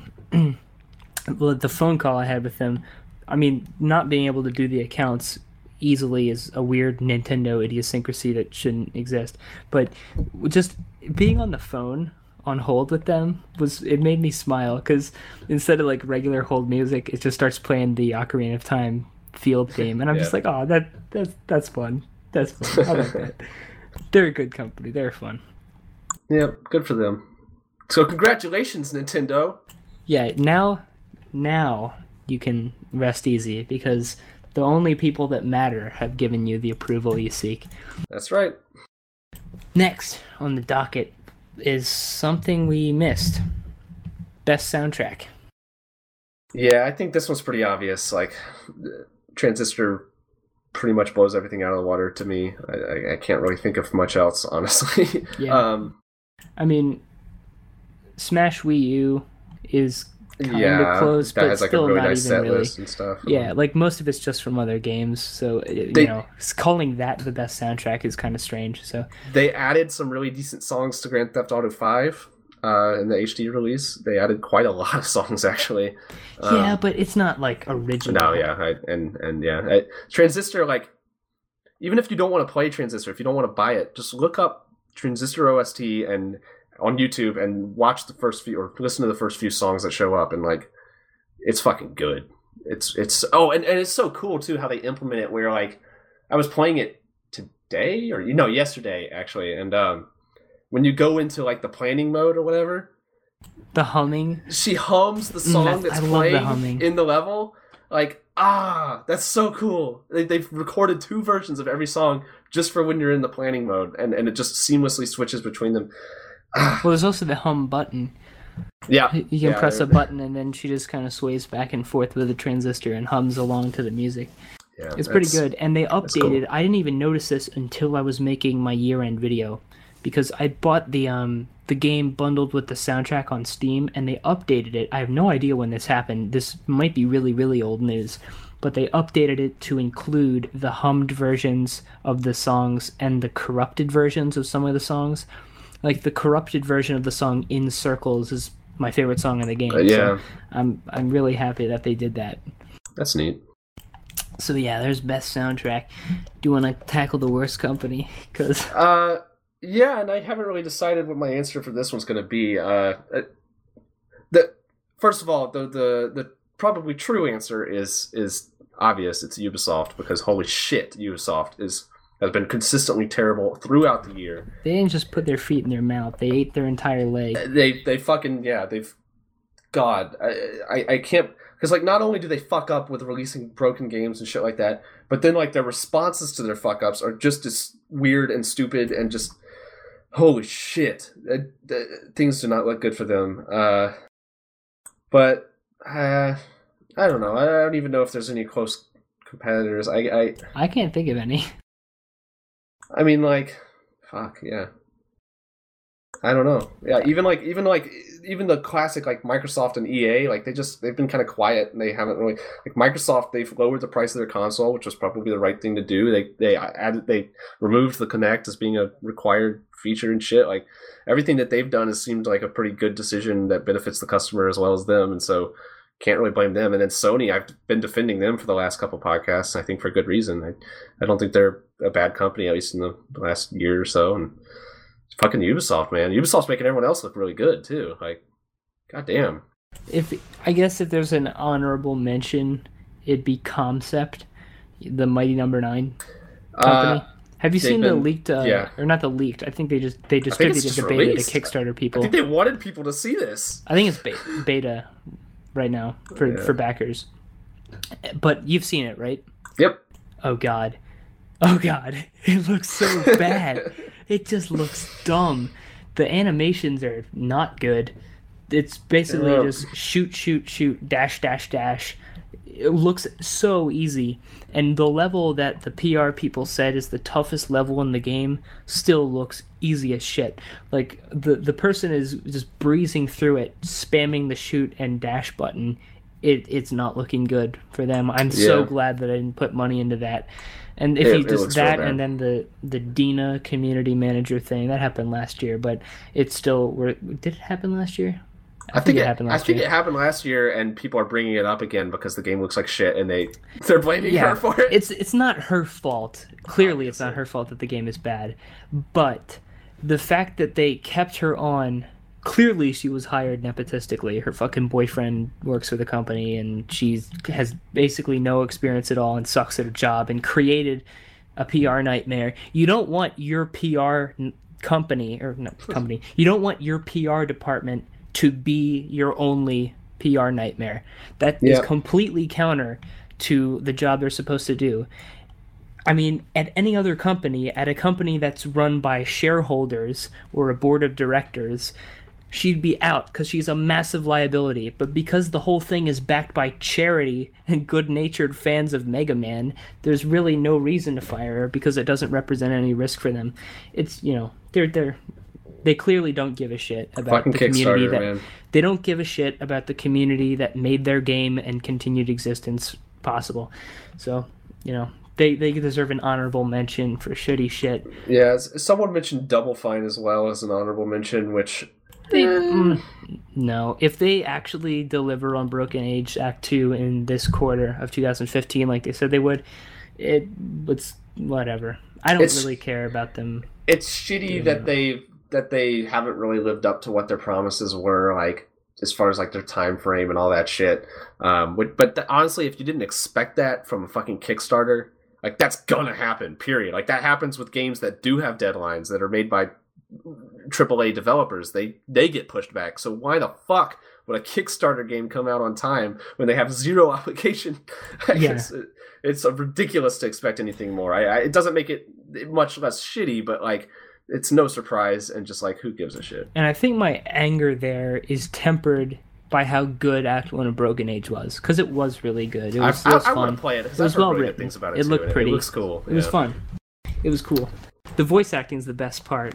that would be if we want to add. It's not written down, but maybe it should. Best voice acting would go to Broken Age for me. I would nominate also. Um, I would nominate. Uh, God, what are they called? The the people making Star Citizen. the uh, I don't know. Yeah, I, I forgot what they're called, but I I hesitate to nominate them because I think that it's only their fan base that deserves all the hatred, uh, and that they're just responding to a really stupid, gullible fan base who will pay hundreds of dollars for a ship that doesn't exist, and and and and and they'll look at gameplay footage that doesn't look all that great and think it's the coolest thing ever. Like that's that's the fans' fault. like, well, I mean, the company is promising those fans the world, and it's incredibly unlikely to me that they're going to be Yeah. able to deliver. It's true. The company is enabling those fans, and vice versa, frankly. But uh, I, that's if there was a we should have we should have a worst fan base award, and I would probably give it to that. Although there's probably a lot of good competitors, although I can't think of any off the top if we of my want to keep it, if we want to keep it video games, then they might take it. yeah, yeah. If you if you're extending into like anime, I know you have some, but uh, If we want to, My Little Pony. yeah. Well, that's not such a this year kind of thing. I know, but they Neither, still exist. neither is neither they is still exist. As much as I'd like to pretend that they don't, they still. Yeah, at least exist. people are people are giving them less attention now. Uh, yeah, yeah, that's good. That is good. uh, that's something we never want to bring up on the podcast, though. Uh, yeah, I, I would, but I would give that award to Star Citizen for sure. I, I, I can't think of uh, much worse right now. Yeah. Uh, let's see. Oh yeah, in response, well, no, we just did worst company. Um, s- scummiest shit. Did we decide what this was going to be, or did we just decide to rename Not it Most really. Shameful Display? I I I think it's separate from most shameful display because I think most Okay. shameful display is more of like you should be ashamed of yourself and or you should be Ah, ashamed of okay. yourself. You should be embarrassed with yourself. And scummiest shit is like this fucking person. Like goddamn them. Hmm. Well, I mean, there's just so much. There's so much. Yeah, I uh, there's a Kickstarter. There was a Kickstarter for, uh, I think the game was called Areal, or that was like its development name or something like that. And uh, it it was made by these Russian dudes who, of course, whenever whenever Russian people are involved in developing a game, you know there's something fucking sketchy going on. Well, Stalker. it's it's always like some kind of scam. Uh, they um they were making like a spiritual successor to Stalker, or so they claimed, and it had they kept so they had this Kickstarter and and and they were saying, okay, you know, we're still working on this game. Here's some artwork for from our concept artist, and people like do a simple Google image search of the artwork and find out that it's like someone else's artwork entirely. And then they say, uh, well, here's some screenshots of our game. See, we're making the game. And and someone points out this is in the package that comes with Unity when you like like it's a Unity asset that's already pre-installed on the engine. Like this is the map that's already in Unity. Like they're just walking around on a pre-made map. And uh, and then they're like, well, here's another screenshot, and like, no, this is that's they've added like a label in the like a billboard in the image that that makes it look like it's their game, but other than that, it's a screenshot literally ripped from something. Like it's they didn't even go into the game assets and do it themselves. Like they just got a screenshot that already existed and photoshopped it. So they were like really obviously scamming people out of their money. And like right before the the deadline, someone put in a bunch of money to like get it across the the goal to like make it Of succeed. course. Which of course, yep. And Because um, you can just give yourself the money. yeah, but then like I think after it had already reached the goal and shit, like Kickstarter took it down. And now they've started their own website, I think. That's their own crowdfunding project, like hosted by them so that they don't have to abide by any rules. And there are people who apparently think it's legit and are like donating to this shit. And they're and probably with their with their Kickstarter that they started on their own website, it's probably that you just give them the money and they have they don't even have to meet the goal, I would imagine. Like that's what I would do if I was a scammer. So good for them. God, what a thing to say. But yeah, I mean, they know how to pull the strings, I guess. Jeez. Uh, You have to be out of your mind to just back Kickstarters or Yeah, to back Patreons pretty these much days. anything, like any, almost anything on To Kickstarter. like- participate in crowdfunding, you have to be a fucking maniac. I, I yeah, like I can't imagine spending my money on something that doesn't exist and has no promise to exist, whether I give it my money or not. Like, what the fuck?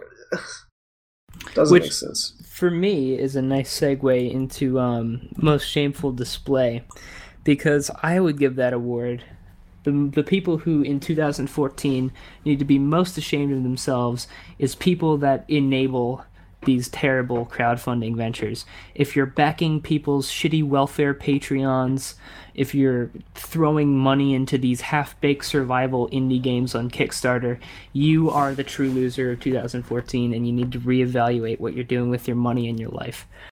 Yeah, uh, I think that's a pretty good nomination for shameful display. I, I I would have to bring up a lot of stuff related to GamerGate, um, shameful displays, obviously on both sides, and uh, uh, but there's nothing worth picking out of all of that shit. It's just a big pot of bullshit that everyone should be ashamed of, for the most part. Um, I, I, I yeah, I don't know. I. I like your answer better because those people are actually causing Yeah. issues with the industry. Like, stop giving your money to people who don't deserve it. Stop giving attention to people who don't deserve it. Um, God damn. Like the I'm not I wouldn't agree and I don't think this is what you're actually saying that just Gamergate is all bullshit. No, Like, no, there's no, no. clearly a lot of value in it and lots of good discussions happen as a result of it and things have changed with um Kotaku implementing a stricter ethics policy and um you know disclosures about Patreons or just blocking them entirely I think um but yeah as far as enabling terrible crowdfunding there's no question that it's just unjustifiable. My God, you have to be insane to think that you're gonna get what you were promised these days. If you buy an early access game, if you donate to a Kickstarter, if you donate to a Patreon, and you actually think that you're gonna get all the value that's promised to you, you're insane or you're just ignorant. In which case, I'm either ashamed of you or feel sorry for you, respectively. Yep. Uh, I'm gonna go ahead and mention uh, we're we're out of the our own awards that we uh, quickly mopped up before starting the podcast. Uh, but if you have like anything you'd like to mention in the chat that like like uh, any ideas for an award like best or worst whatever uh, we might you know answer it or just ask questions do whatever you want uh, give us shit to talk about because we didn't do our own homework and uh but but to respond to that also like uh, the crowdfunding shit um i feel like kickstarter is becoming less of a thing now. Like i see less and less big projects actually gaining notoriety and um i, I think people have started to catch on with like the various disasters there have been. Because um, well, I would like to say that's good, but that's only because Patreon is catching on now, you're and right. now you Yeah, don't even need it making a single indie game. Still takes so much more effort than Patreon funding like a series of blogs, which anybody and their brother can do these days. Like, it's getting worse. It's I think getting way worse. Patreon is like it's really terrible. Uh, I here's the thing: I don't hate Patreon in concept, and I don't hate everyone who uses Patreon. And hate's a strong word anyway. I, I there there's a way to use Patreon that's totally fine, but it's almost never done that way. And uh, you've got shit like Game Over Greggy or whatever, like creating two different Patreons for the same thing. Uh, seemingly so that it looks like he's making less money than he actually is. It's it's insane. And then like and people like Zoe Quinn making Patreons and making although this is more the fault of the people donating, but I mean it's irrelevant whose fault it is. It's a problem that it's happening. Uh, she's not making anything. She's not doing anything, and people are giving her huge amounts of money. Um, why? Like, uh, I- yeah, I- like Patreon, the idea of people who want a type of content giving money and getting it and just cutting out the ad middleman and the need to appeal to advertisers is such a great model. Really good. And there there are some people who use it well, but like I see it abused way more than I see it used well. Like substantially more. Not even that. Like 99% of the time it's some shitty shit that just shouldn't. Mm. Patreon, Yeah. what a fucking shithole. Uh, someone mentioned. Uh, first of all, someone mentioned that uh, a good nomination for Shameful Display is is FromSoft and and and what they've done with Dark Souls 2's like Can't believe we PC. didn't talk about that yet. Wow. Yeah. Uh, well, we talked about it before, but but not not on not eh, that is a very shameful display, and I think that that that that, that is easily in contention for winning. Now, I haven't totally discounted the possibility of buying that, but it's because, well, my my Steam account was soft banned from the PC version because I edited my soul memory to play with Steam friends. Because have you the soul memory system is Mm-hmm. Yeah, basically yeah. terrible, yeah. and um, so yeah, I got soft banned for that. So I could just do family sharing and get around it and use the same character even. That's kind of cumbersome.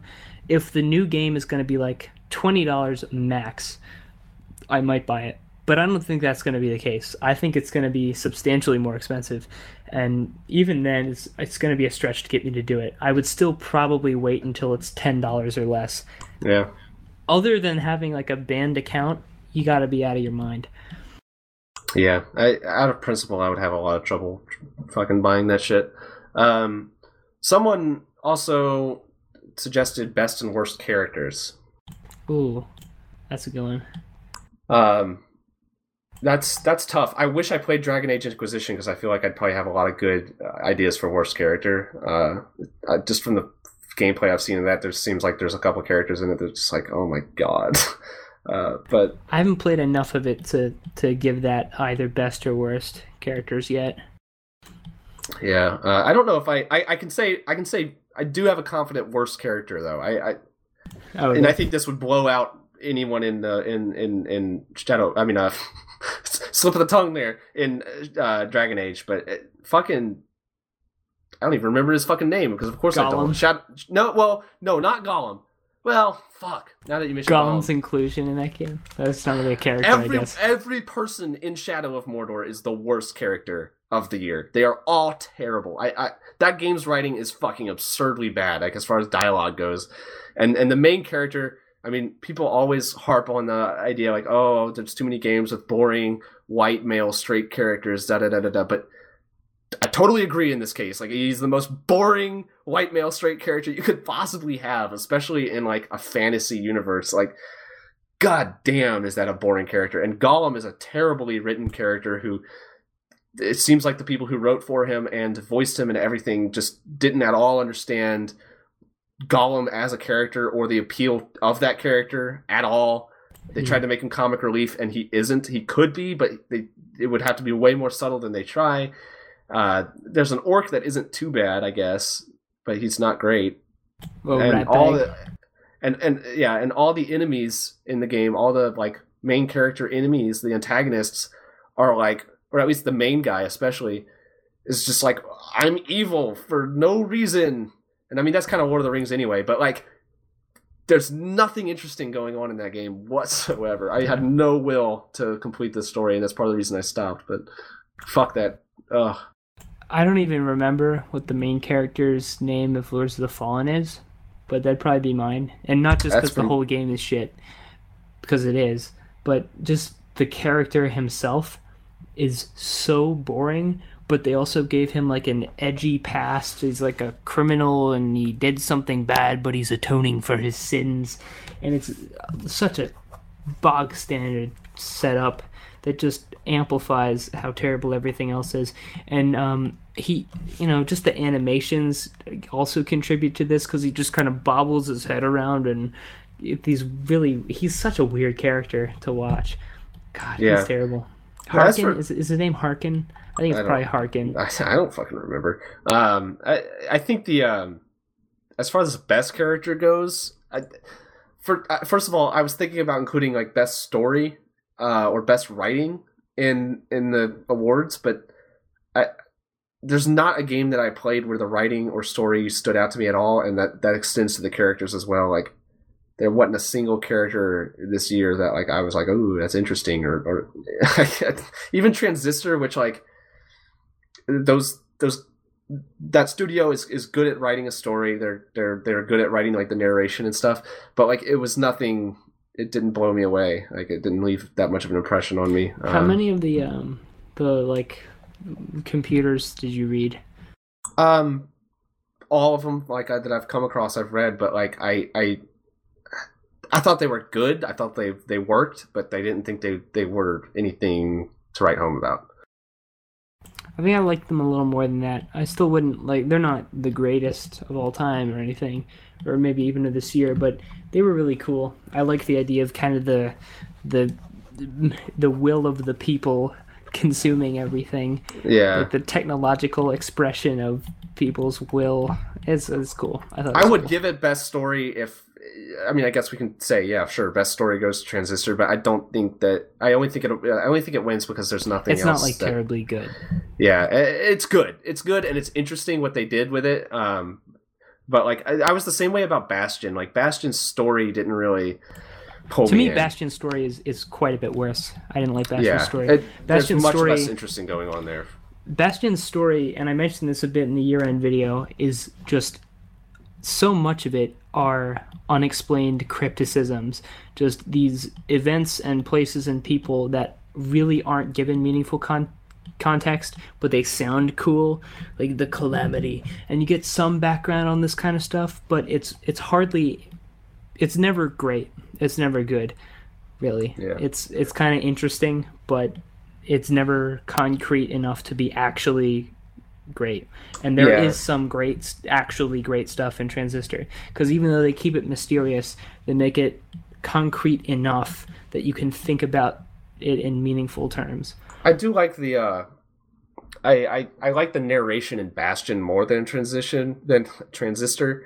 Uh I thought that the narrator had like he, he had a little bit of that like snark tone that I, I, I think really worked. Um I think in Transistor it was maybe a little bit too serious most of the time. Like uh, it didn't it didn't quite fit as well. Um although I mean that's more serious game in general than Bastion is, I guess. But but like uh, it, it needed it needed to be Well, For different. me, for me, the narrator in Bastion added a lot of flavor, but he didn't add a whole lot of meaning to the game. oh yeah definitely like yeah it wouldn't be, it wouldn't be the same game without him. But it, you know, he, it's all in the delivery in Bastion. Like the delivery Right. of, It's of that narration is, is fantastic. Um, It's really But- interesting, and you can't say it'd be the same game without him. But I feel like the character that the narrator in Transistor was, the you know, I don't want to spoil the story, but the character that the Transistor's voice actually is is more substantial than just being a narrator. Um, he has an actual role in the story, a relationship to the main character, and overall, he's a better, more fleshed out character than the narrator in Bastion ever was. and and things happen to him, and specifically like when he starts like like almost getting like drunk when when like he starts getting like corrupted kind of and yeah. like he starts like speaking like kind of slow and slurred and like that that was really cool and interesting uh but it, it's it's just weird the delivery of it just feels a little weird to me um the way that you like trigger what he says can sometimes feel really off Mm. and like the timing can feel weird but like that's you're, they're probably kind of doing the best that they can with like you know a, a, a video game and having to deliver that that dialogue in that fashion which it works better in bastion because it's an actual narrator so like when you do Right. something he narrates it but in, in transistor they're having to try to tell story at the same time and it's it's, it's tough and I, I feel like maybe with their next game they can they can really do I something think I think a point we could probably agree on is that Logan Cunningham, the guy who voiced both of those characters, he played i a didn't know better. he both Yeah, he does. Or he voices the narrator in Bastion and the Transistor in Transistor. yeah Um, well, I think that he played a better narrator in Bastion, but he played a better character in Transistor. Yeah, yeah. Um, yep, pretty much. Um, another suggestion for an award was uh, game that most exceeded expectations. Do you have any ideas there?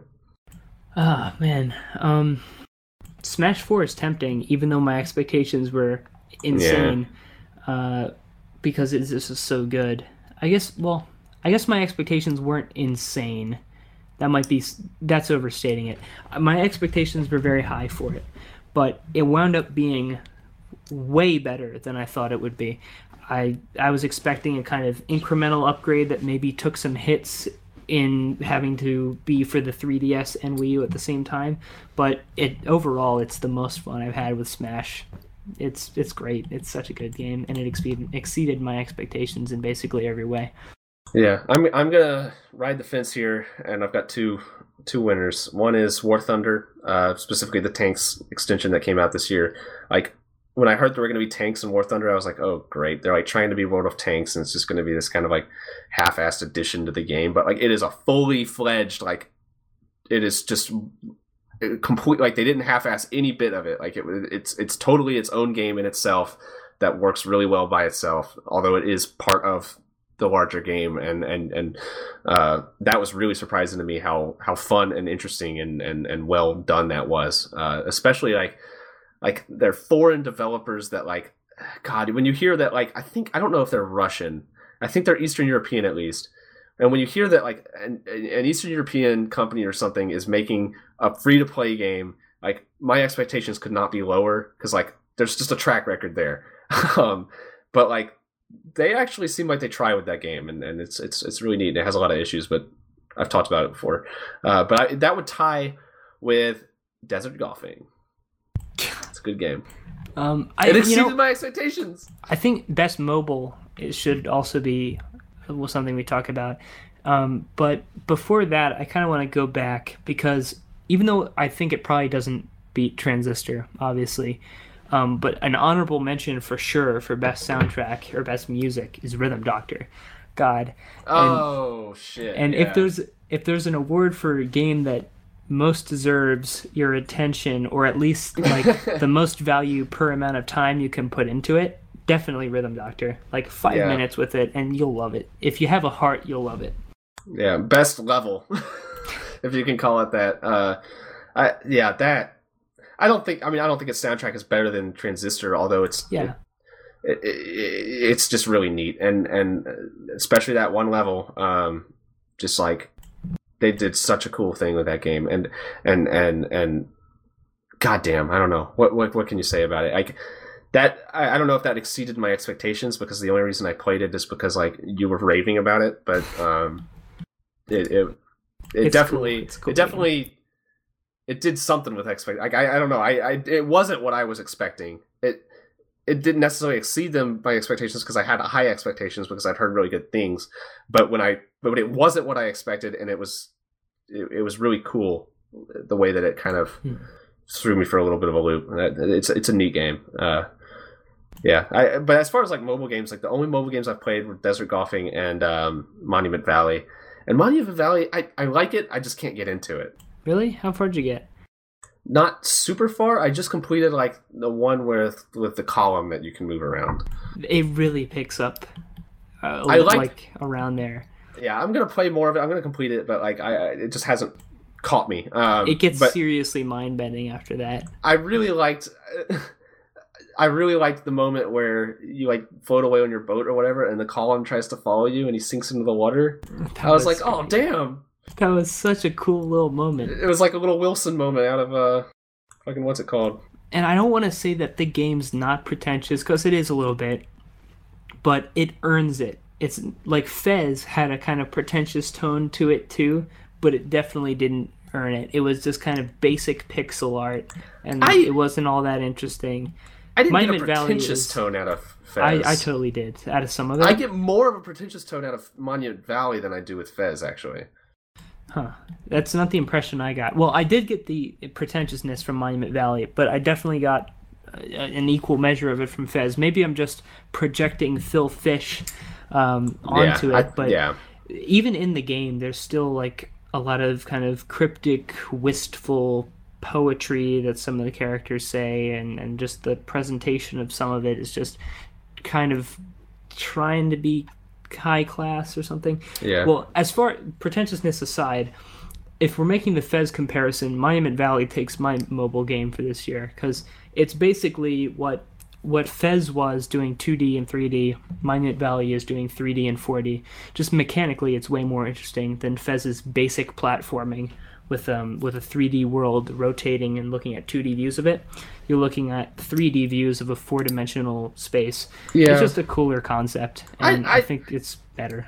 if Monument Valley came out before Fez, I might agree with you. But honestly, I think that Monument Valley is doing basically the same thing Fez was doing, just in a different way.